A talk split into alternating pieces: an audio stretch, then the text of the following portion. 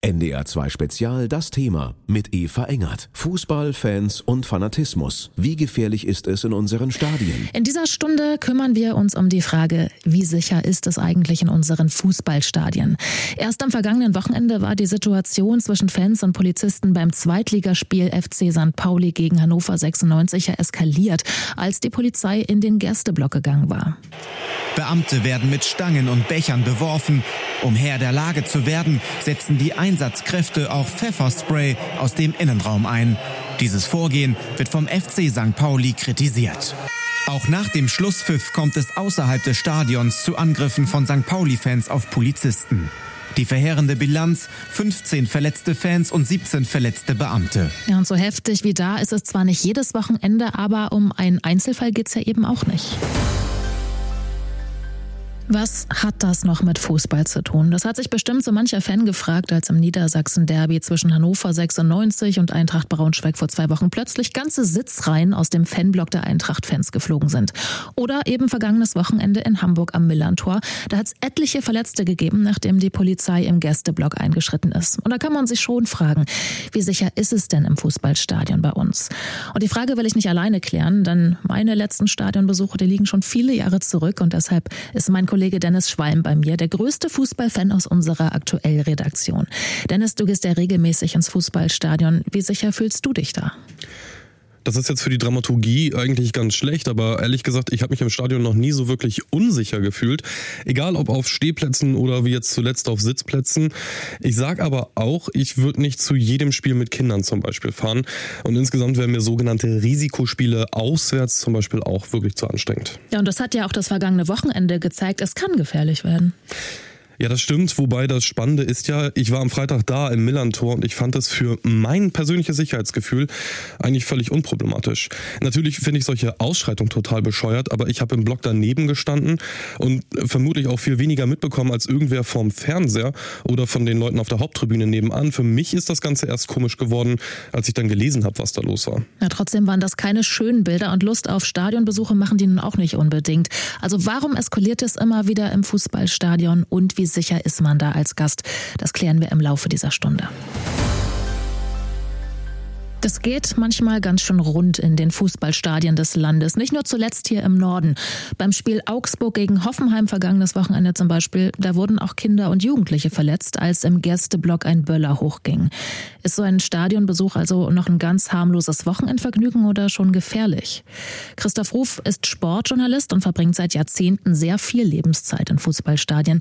Und neben seinen Berichten für verschiedene Tageszeitungen und Magazine hat er auch Bücher über verschiedene Phänomene im Fußball geschrieben. Und er erzählt uns im Laufe dieser Sendung von seinem Blick auf diese ganze Welt. Und zuerst die Frage, was ist nur los in deutschen Stadien? Haben wir ein grundsätzliches Problem mit Gewalt da? Naja, also wir haben natürlich ein Gewaltproblem in den Stadien. Es ist nur die Frage nach der Dimension. Also seit es Profifußball gibt, äh, gab es, es ist auch schwer anders möglich bei Hunderttausenden äh, Zuschauern am Wochenende. Gibt es ein Gewaltproblem?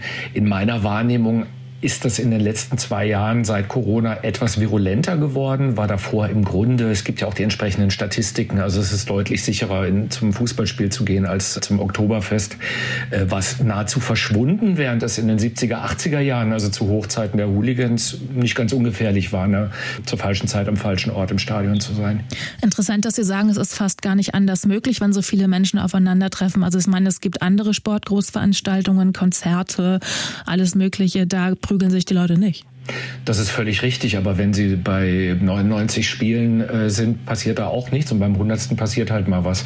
Und dann ist es oft so wie jetzt bei dem von Ihnen erwähnten Spiel St. Pauli gegen Hannover, wo man sich fragt, ob das Verhalten der anderen Seite, also sprich der Polizei, so gut war, äh, um zu deeskalieren. Aber äh, ich will das nicht in, in Abrede stellen. Es, es gibt Spiele, vor allem die, die äh, Hochrisikospiele, wo ich dann auch sagen würde, da äh, kann es gefährlich werden, klar. Wir werden das im Laufe der Sendung auch mit der Hamburger Polizei besprechen, was die dazu sagt.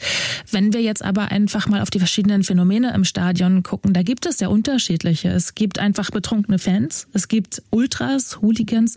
Wo sind denn da überhaupt die Unterschiede? Ja, ganz genau. Also mir ist kürzlich mal aufgefallen äh, bei einem der vielen Gespräche über die Hooligan-Szene in Deutschland, dass man eigentlich fast nur noch von Alt-Hooligans spricht, weil das im Grunde deckungsgleich ist. Also die Hools waren in den äh, 70er, 80er, 90er 90er Jahren eine große Nummer, die Chefs in der Kurve. Äh, fast jeder Verein hatte eine Szene, die zum Teil dreistellig war, also mehrere hundert Leute umfasste.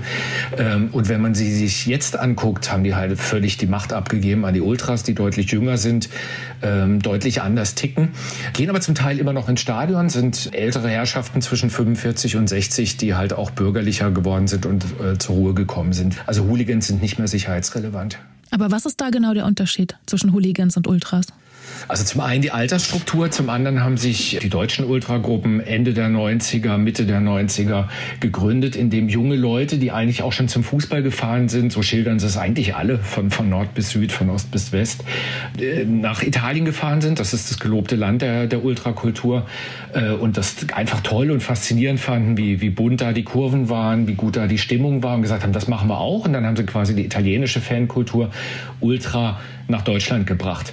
Da ging es um, um Support, um Stimmung, auch um so einen gewissen Lifestyle, also 24-7. Ich unterstütze den Verein nicht nur Samstag 15.30 bis 17.20 Uhr, sondern rund um die Uhr. Und das praktizieren die heute auch. Hat also ursprünglich mit Gewalt überhaupt gar nichts zu tun, was nicht ausschließt, äh, dass es mittlerweile doch eine ziemliche Gewaltfaszination in der Szene gibt, die zum Teil auch ausgelebt wird.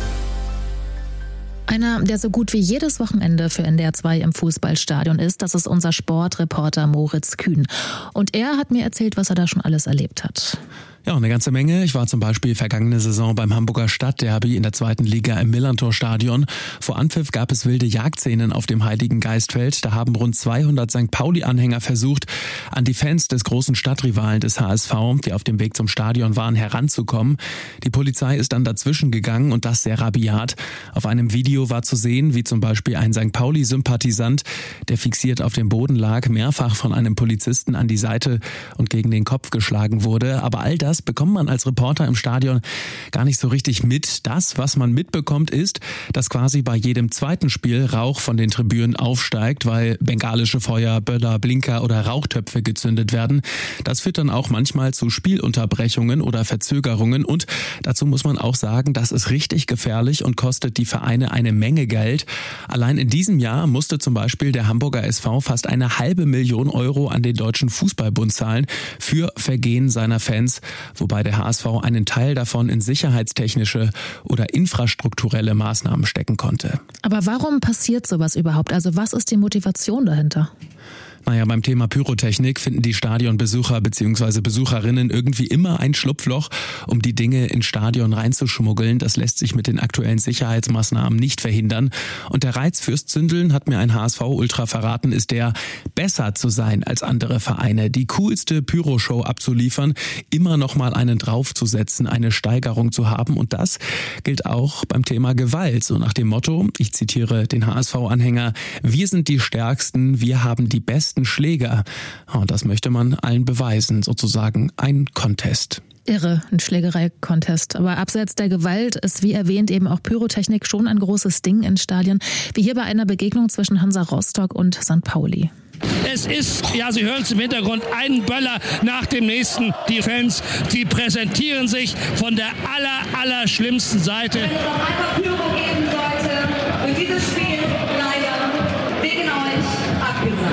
Also Pyrotechnik im Stadion ist verboten, aber man sieht es doch ständig und von vielen wird das auch als halb so wild wahrgenommen. Sportjournalist Christoph Ruf zum Beispiel sieht das so. Egal wie man zur Pyrotechnik steht, ähm, also es ist äh, die Zahl der, der, der Verletzungen ist, ist ausgesprochen gering. Also das ist, ist nicht Gewalt, aber vielleicht ein Verhalten, äh, ja, was zumindest ältere Leute nicht, nicht brauchen. Ich stelle dann aber fest, ähm, wenn gezündet wird in der Kurve, und ich sitze meistens auf der Haupttribüne als Journalist, es gehen auch auf der Pressetribüne alle Handys raus und Tausende, Zehntausende Leute filmen es. Also es muss eine gewisse Faszination ausstrahlen. Hm, man hört ja auch Stimmen vom Spielfeld, dass das motivierend sei. Definitiv, das gehört zu diesen Verlogenheiten in der Branche. Wir können jeden Spieler fragen, wenn sie ihm äh, Vertraulichkeit zusichern. Die finden das toll und ähm, äh, freuen sich drauf und freuen sich auch auf die Spiele, wo, wo ausverkauft ist und wo, wo, wo Pyrotechnik äh, zelebriert wird.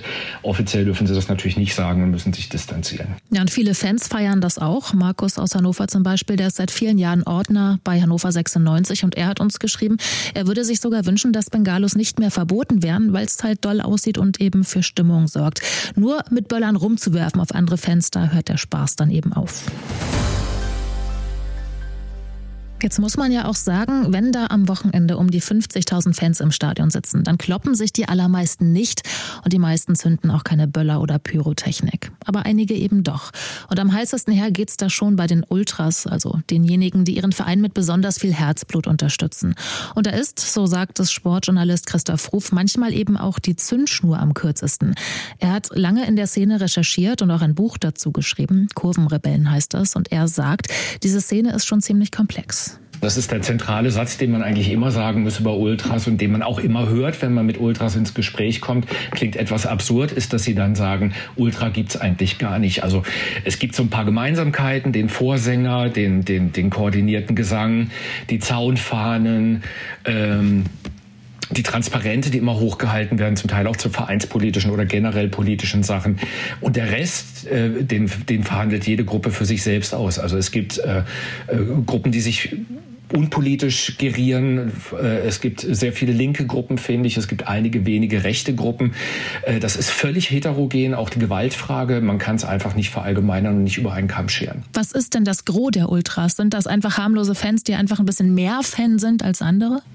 Ja, kann man so sagen. Wobei auch die harmlosen Fans, also wenn Sie jetzt, ähm, sagen wir mal, Hannover gegen Braunschweig nehmen, dann würde der normale, friedliche Fan trotzdem mit einem Ultra, mit mit einem höheren Adrenalinspiegel zu dem Spiel gehen und wahrscheinlich auch eine kürzere Zündschnur haben. Und wenn er dann einmal im Jahr gewalttätig wird, was auch immer Gewalt ist, äh, ist auf jeden Fall nicht zu rechtfertigen, dann wird es an diesem Spiel sein. Also mit Einschränkungen, der Ultra unterscheidet sich dann doch schon vom Normalo-Fan, der halt auch bei Braunschweig gegen Hannover froh ist, wenn er weit weg ist von der Gewalt.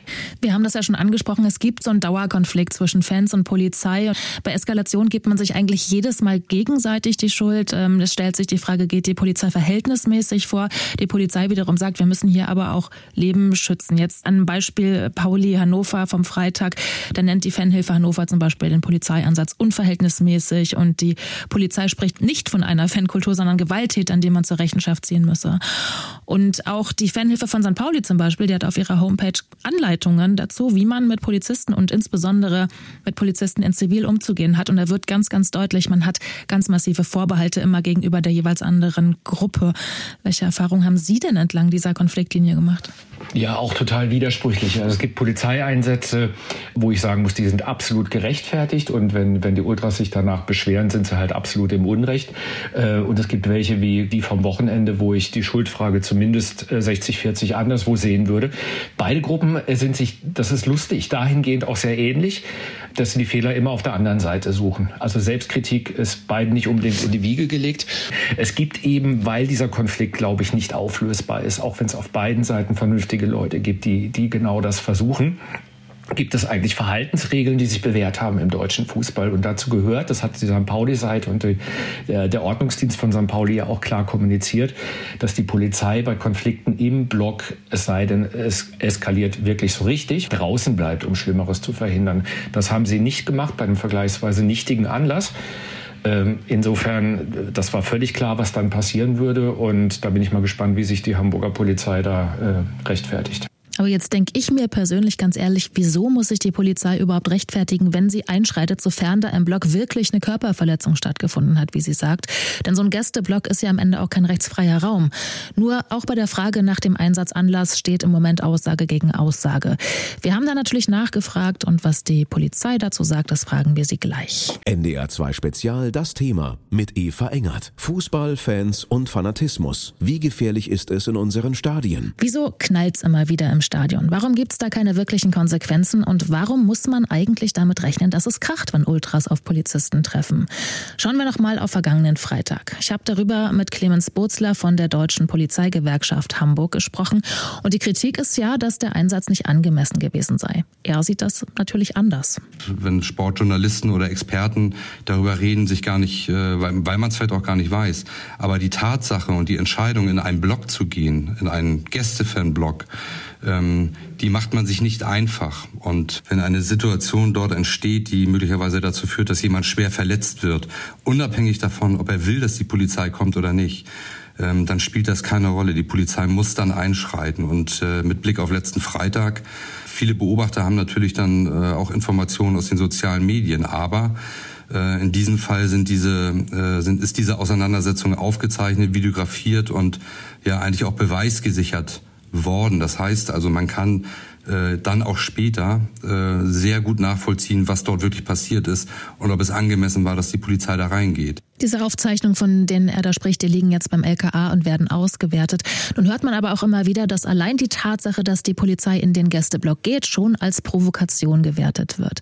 Und da hat Clemens Bozlaff einen Wunsch. Das die Vereine, aber auch die Gruppierungen letztendlich feststellen, dass die Polizei kein Gegner ist, dass die Polizei ähm, nicht provoziert, sondern dass sie, wenn sie äh, solche Maßnahmen trifft, dass sie, ähm, dass es auch eine Grundlage gibt und dass man sich möglicherweise vorher auch über Dinge abspricht, wenn ähm, um solche Eskalationen auch zu vermeiden. Und da kritisiert er nicht nur gewaltbereite Fans, sondern eben auch die Clubs. Aus Sicht der Polizei liegt natürlich auch ein großes Stück Verantwortung bei den Vereinen, die natürlich vom Grundsatz her auch immer Einfluss auf ihre Fangruppierung nehmen müssten. Allerdings merkt man, dass das eigentlich überhaupt nicht passiert. Und ein Konflikt in einem Verein zwischen, ob das nun dann der Vorstand ist oder die Sicherheitsbeauftragten und den Ultragruppierungen, äh, den geht man gelinde gesagt eigentlich immer aus dem Weg. Und ähm, wenn solche Dinge dann wie in den Stadien passieren und zum Beispiel auch die Fanbeauftragten von Hannover oder die Fanhilfe aus Hannover äh, diese, das eher verharmlost, was dort im Block passiert, dann finde ich, ist das äh, schon fast ein Stück weit skandalös, äh, sich dieser, dieser Verantwortung zu entziehen und obwohl dort Straftaten passieren, dann zu sagen, ja, das hätte man alle selber regeln können und die Polizei wäre gar nicht notwendig gewesen. So sieht es die Polizei und die Seite der Fanhilfe gucken wir uns in dieser Sendung natürlich auch noch an. Es klang ja gerade so von Seiten der Polizei, dass man sich eigentlich eine bessere Verständigung mit den Fans wünscht und auch mit den Clubs. Aber doch scheint das so schwer zu sein, denn beide Seiten, Polizei und Fans, machen sich immer wieder schwere Vorwürfe. Dennis, du hast mit Jenny von der grün-weißen Hilfe von Werder Bremen gesprochen. Einmal vielleicht vorab zum Verständnis, was ist das überhaupt, Fanhilfe? Ja, die Fanhilfe, die bietet Beratung in juristischen Fragen, ist ein selbstorganisierter Verein ähm, und die bieten halt Beratung und Hilfe gerade dann, wenn Fans und Polizei aneinander geraten.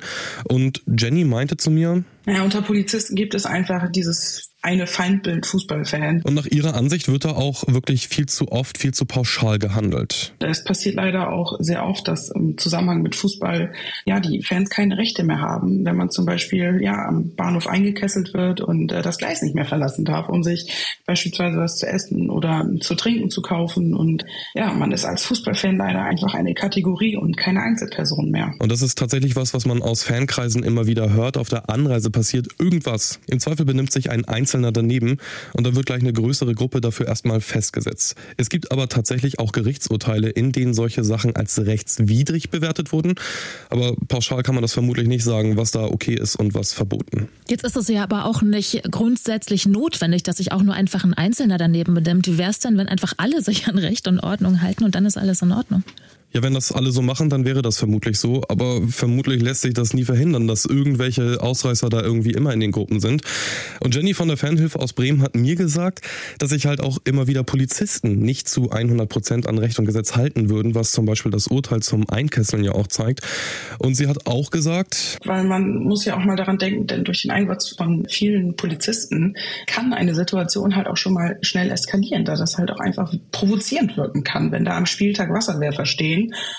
und Beamte mit Maschinengewehren irgendwie im Einsatz sind. Und das muss ich auch sagen. Besser fühle ich mich als Fußballfan auch nicht, wenn rund ums Stadion alles voller Polizei ist.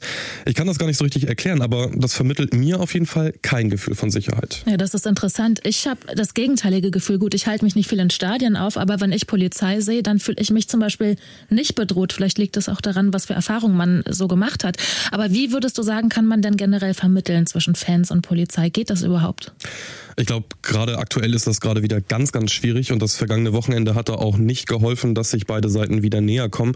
Jenny von der Fanhilfe aus Bremen meinte auch zu mir. Von daher ist wohl vor allem mehr Gelassenheit äh, auf allen Seiten gefragt, ähm, sowohl im Spieltag, aber vor allem auch äh, im Nachgang. Ja, Gelassenheit würde ich mir da auch wünschen.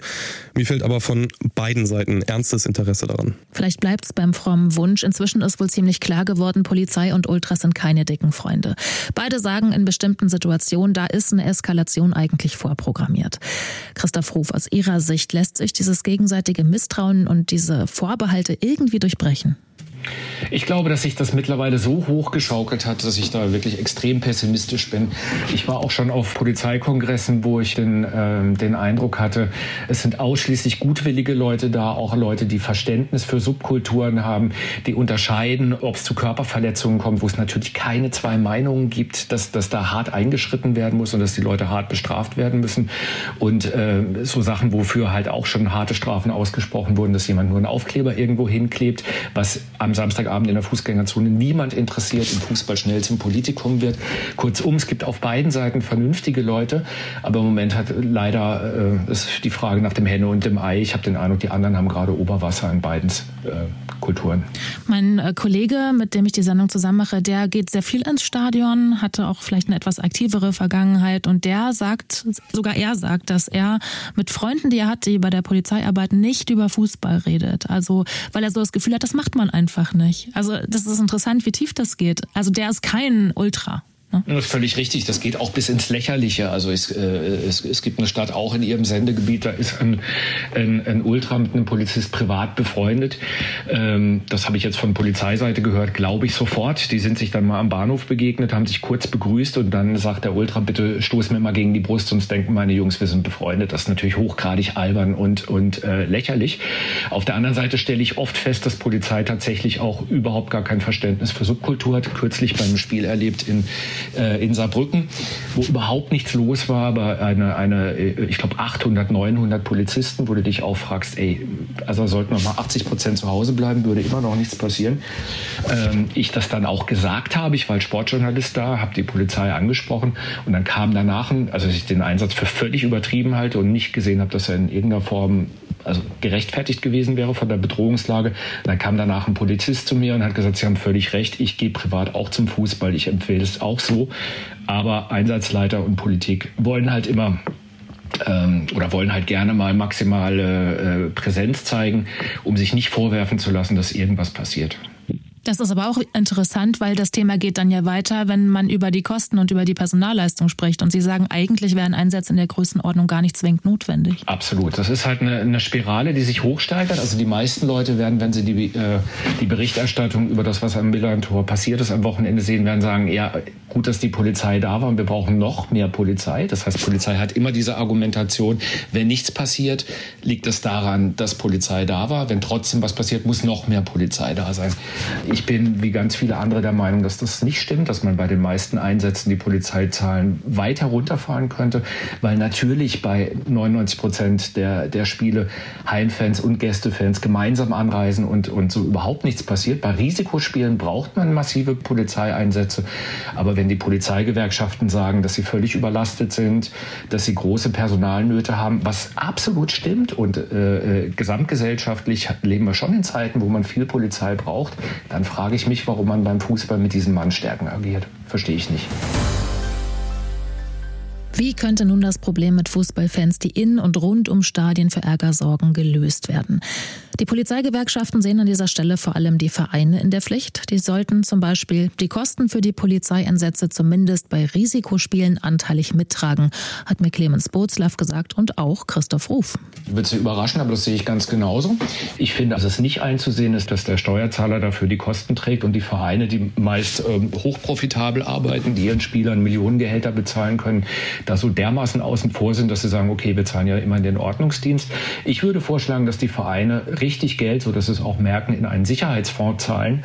Und dann kann man gucken, wie man, wie, wie man das umsetzt. Nicht direkt die Polizeieinsätze zahlen, aber mehr dazu beitragen, weil der Steuerzahler ist belastet genug. Also Vereine sollen mehr machen, mehr zahlen und auch mehr Druck auf die Fans ausüben. Das steht als Forderung im Raum. Dennis, wie ist das aus deiner Sicht? Ist es tatsächlich so, dass die Clubs vor den Fans kuschen? Also was man, glaube ich, festhalten muss, die Fans werden schon als gewichtige Stimme wahrgenommen. Mein Eindruck ist nicht, dass die Vereine sich da aber von den Fans auf der Nase rumtanzen lassen. Da gibt's zum Beispiel jetzt auch gerade ein Beispiel aus Hamburg ähm, beim FC St. Pauli. Da hat Vereinspräsident Göttlich nach mehreren Zwischenfällen mit Pyro öffentlich gesagt, das geht so nicht, das kostet den Verein viel zu viel Geld und das gefährdet auch sportliche Ziele. Und seitdem ist Ruhe. Göttlich hat dazu auch in einem Mopo-Interview nochmal betont, dass es einen intensiven Austausch mit Fans und der aktiven Szene gebe gebe und dass da auch mal so richtig gestritten wird. Es aber insgesamt ein funktionierender und konstruktiver Dialog sei. Und jetzt am Wochenende gibt es da auch tatsächlich einen richtigen Fankongress. Und ein anderer Punkt, der von Polizei und Politik auch immer wieder kommt, ist die Frage nach der Kostenbeteiligung. Das hat uns in dieser Sendung ja auch Clemens Bozler von der Deutschen Polizeigewerkschaft gesagt. Also was kosten diese Polizeieinsätze eigentlich? Auch dazu gibt es tatsächlich detaillierte Zahlen und zwar vom IFO-Institut. Die haben sich vor einiger Zeit mal die Gewalttaten in den drei deutschen Profiligen angeguckt. Konkret geht es um die Jahre 2011 bis 2015. Da gab es insgesamt rund 38.000 Gewalttaten und Kostenfaktor war da 194 Millionen Euro. Das sind rund 44 Millionen Euro im Jahr. Und das Land Bremen, das kämpft ja auch schon lange dafür, dass diese Kosten direkt übernommen werden. Da gibt es aber auch noch einen Rechtsstreit, der andauert. Ja, und solange das dauert, ist der Status quo, dass wir Steuerzahler diese Fußballeinsätze alle zahlen, ob wir jetzt Fans sind oder nicht. Ja, das stimmt. Kritiker dieser Forderung nach der Kostenbeteiligung sagen aber auch zum Beispiel, die Clubs zahlen ja auch Steuern. Und deshalb mal ein Blick auf die Wirtschaftszahlen der deutschen Fußballliga. Und da gucken wir mal auf den aktuellsten Wirtschaftsbericht. Da haben allein die Clubs aus erster und zweiter Bundesliga fast 4,5 Milliarden Euro Umsatz gemacht. Aber eben auch ganz spannend, die Clubs haben auch 1,4 Milliarden Euro Steuern und Sozialabgaben gezahlt, darf man dann auch nicht vergessen. Ja, aber gut, dann kann man Experten wie Christoph Ruf verstehen, der sagt, die Vereine können sich das durchaus leisten, sich mehr an den Polizeieinsätzen zu beteiligen. Man kann aber auch verstehen, dass die Vereine sagen, finde ich jedenfalls, wir zahlen ja Steuern und Krawall und Gewalt ist nicht primär unsere Schuld, dafür wollen wir nicht zur Kasse gebeten werden. Und auch die Innenminister der Länder, die sind sich da gar nicht so einig. Das Land Berlin hat solche Kostenbeteiligung der Vereine schon mal abgelehnt. Und auch Sachsen will das nicht machen, obwohl da zum Beispiel rund 7 Millionen Euro für Einsätze rund um Risikospiele fällig werden würden. Das hat da der Landesrechnungshof 2021 mal gerechnet. Also wie so oft, die Dinge sind kompliziert, die Probleme in Stadien lassen sich nicht so ohne weiteres lösen. Allerdings hat das dann auch Auswirkungen für manche. Meine Kollegin Claudia Hogestraat ist selbst großer Fußballfan und sie hat auch immer ihre beiden Töchter mitgenommen zu spielen, bis jetzt. Denn zuletzt mussten sie auch unschöne Erfahrungen in Stadien machen. Also vorweg muss ich sagen, ich habe persönlich noch nie Schwierigkeiten im Stadion gehabt. Ich habe wirklich schon viel gesehen, aber ich habe mich bislang nicht in Gefahr gefühlt. Noch nie und ich gehe wirklich seit Jahrzehnten ins Stadion und sonst würde ich auch meine Kinder gar nicht mitnehmen. Aber wir hatten in diesem Jahr zwei Erlebnisse bei zwei Spielen. Erstmal einmal wurden aus dem Gästefanblock Böller geworfen und Feuerwerkskörper gezündet und die sind dann eben auch in Richtung des Bereichs geflogen, wo wir stehen und meiner zehnjährigen Tochter hat das völlig zu Recht so viel Angst gemacht, dass sie damals erstmal raus wollte. Also einfach erstmal weg. Und am vergangenen Wochenende waren wir auch wieder im Stadion und ich habe ihr vorher gesagt, da wird überhaupt überhaupt nichts passieren. Ja, das war blöd von mir, denn da gab es dann die Szenen im Fanblock von Hannover 96, wo die Polizei mit Schlagstöcken vorgegangen ist. Das Spiel war unterbrochen, unsere Tochter sah alles und war schon sehr, sehr erschrocken und will nun eben auf keinen Fall mit zum Derby St. Pauli gegen den HSV in zwei Wochen. Also sie möchte gar nicht mehr ins Stadion oder wie, wie geht er jetzt grundsätzlich mit solchen Erfahrungen um? Also wir gehen jetzt erstmal so damit um, dass wir zu dem Derby nicht gehen, dass ich bei dem Derby mit meiner Tochter zu Hause bleibe und mein Mann mit unserer großen Tochter ins Stadion geht. Nämlich nicht, weil ich Angst um sie hätte. Ne? Also ich habe keine Angst, aber meine Tochter hat Angst. Und ich kann ihr einfach nicht versprechen, dass da nichts los sein wird, dass es keine Böller gibt, dass es keinen Polizeieinsatz gibt, dass da keine unangenehmen Bilder entstehen. Und ganz ehrlich, das macht mich echt wütend, weil wir entscheiden jetzt, nicht mehr danach, welches Spiel wollen wir gern sehen, sondern wir gucken, wer kommt denn da eigentlich und was ist zu erwarten. Und für mich ist der schönste Platz am Wochenende wirklich in einem Stadion. Und ich finde, es muss möglich sein, dass ich meine Kinder mitnehmen kann, ohne dass die Angst haben müssen.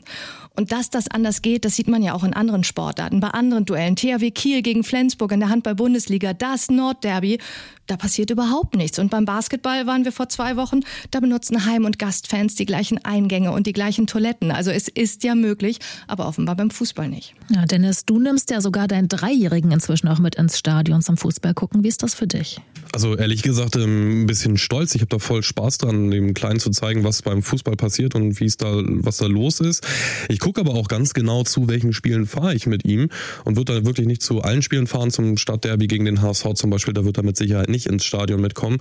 Ähm, ich kenne aber auch Geschichten zum Beispiel aus anderen Sportarten. Ich weiß beim THW Kiel gegen SG Flensburg-Handewitt, da gab es auch Auseinandersetzungen oder beim Basketball ähm, Apoel Tel Aviv, wenn die hier in Hamburg zu Gast gewesen sind, da ist auch schon mal Pyrotechnik in der Halle gezündet worden. Ist auch so eine Frage, ob das so geil ist. Ähm, alles in allem muss ich aber sagen, ich gehe gerne zum Fußball und, und ich werde auch auf jeden Fall mit meinem Sohn häufiger zum Fußball gehen. Ich werde aber halt, wie gesagt, gucken, zu welchen Spielen. Man muss sich halt überlegen, was man mit seinen Kindern macht. Ich gehe jedenfalls weiter hübsch nicht zum Fußball, lieber mal ins Theater oder so, da kloppt sich garantiert niemand. Und dieses NDR 2 Spezial zu Gewalt in Fußballstadien könnt ihr komplett nachhören bei uns im Netz. Ich bin Eva Engert, habt alle einen schönen Abend in gelassener Stimmung.